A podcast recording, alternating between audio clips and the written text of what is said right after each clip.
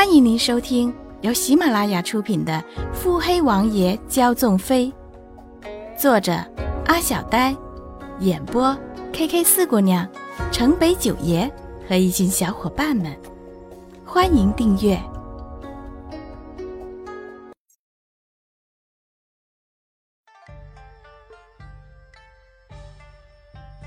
第一百一十集。太后娘娘。苏家的姑娘来了。一个略显尖细的嗓音响起。正闭目养神的太后闻言睁开了眼睛，让她进来。不一会儿，细碎的脚步声渐止，一抹倩影，风姿绰约，款款而来。民女苏春瑶参见太后娘娘，娘娘万福金安。太后打量着跪在地上的女子。抬起头，让哀家看看。听着太后极富威严的话语，苏春瑶怯怯的抬起头。太后细细的看了一会儿，嗯，七分相似。若是稍加描摹教导，许会更像些。这样想着，眼里总算有了笑意，缓和了语气说道：“起吧。”是。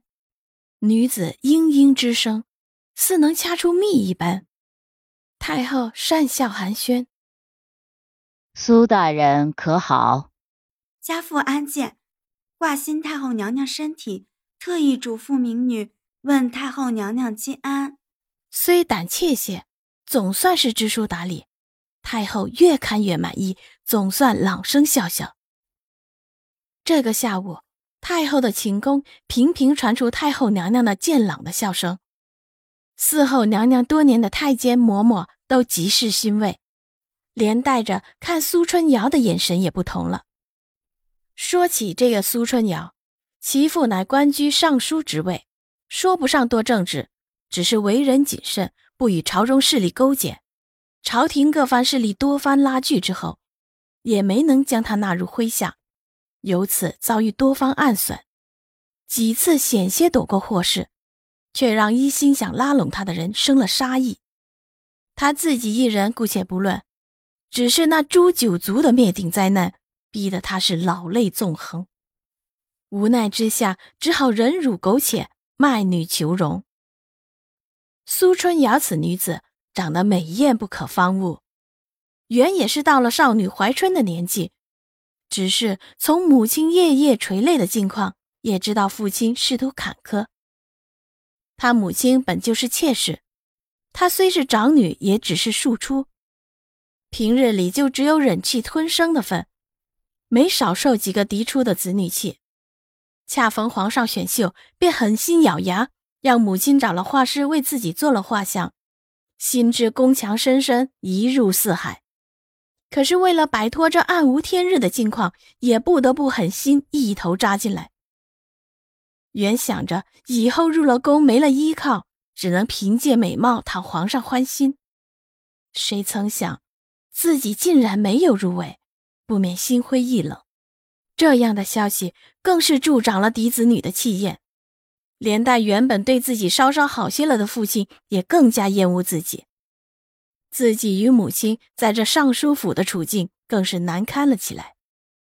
只是美人还来不及催泪，宫里便来人说自己被七王爷看上了。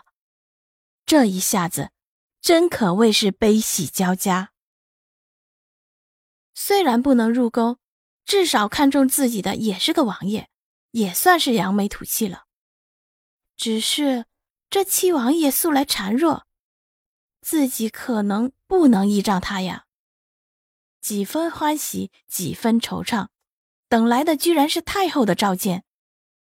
苏家的庶出小姐并没有多少惶恐，她只是觉得自己也许可以通过不同的方式逆转局势。只是她万万没有想到，竟然是太后将自己的名字从名册上拿去的，这显然出乎了她的意料。为何太后要将自己的名字从名册上拿去？自己却又为何会被七王爷看中？虽是深闺女子，只是多少听说过现如今的局势，答案不免呼之欲出。绿衣永远按耐不住自己心里的想法。小姐，您拿出这官女子的画像作何？穆景宽目不斜视，随手递给绿衣，自然是拿去给王爷看的。绿衣青眉动了动，小姐，您不会是真的打算将她纳为王爷的妾室吧？穆景欢一侧的眉毛微微挑起，若是王爷喜欢，有太后撑腰，这女子会不会只是妾室，可难说呢。绿衣闻言，脸拉得更长，一双水汪汪的眼幽怨的看着穆景欢。小姐，你既知道会有这样的结果，怎么还上赶着将这画像送去给王爷？嗯，那依你说，该如何？穆景欢沉吟着，摆出难为的思索模样。看穆景欢似乎是真的听进去了，绿衣的眼睛立马放出光彩。小姐，这还用问吗？自然是压着他，不让他爬到你头上。压？怎么个压法？毁容？还是花重金买杀手？悄悄？穆景宽表情阴森，伸手做了个抹脖子的动作，吓得绿衣立马缩起脖子，随后还是不安的摸了摸。小姐。您就不能正常点儿？穆景欢一脸淡漠。小绿，过几日怕是到了领月钱的时日了吧？绿姑娘睁大眼睛，闭紧嘴，有些惊恐，又有些怨恨的看着自家小姐。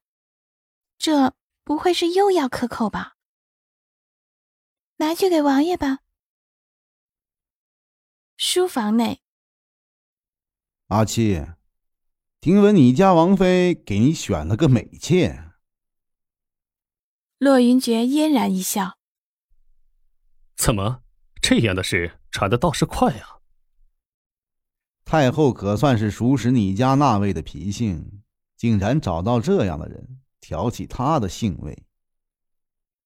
洛云珏仰头看了会儿顾全刚刚挂上的画，细眸垂下，冷冷嗤笑道。花儿的性子，他怎能摸透？他绝对想不到，欢儿留下这个女子只是怕麻烦。洛一君嘴角笑得宠溺。是啊，那妖人惯来如此。他就是看出太后选中了这个女子，所以定会千方百计的将那女子送到他的身边。他就是怕麻烦，怕应付一次又一次的算计。即使他有绝对的能力将每次的算计都轻巧的解决，即使他知道，只要他不愿意，那个女子断不会进这瑞王府的大门。洛伊君眼角扫过墙上的画，微微一笑，这女子确实有这样的能力。本集已播讲完毕。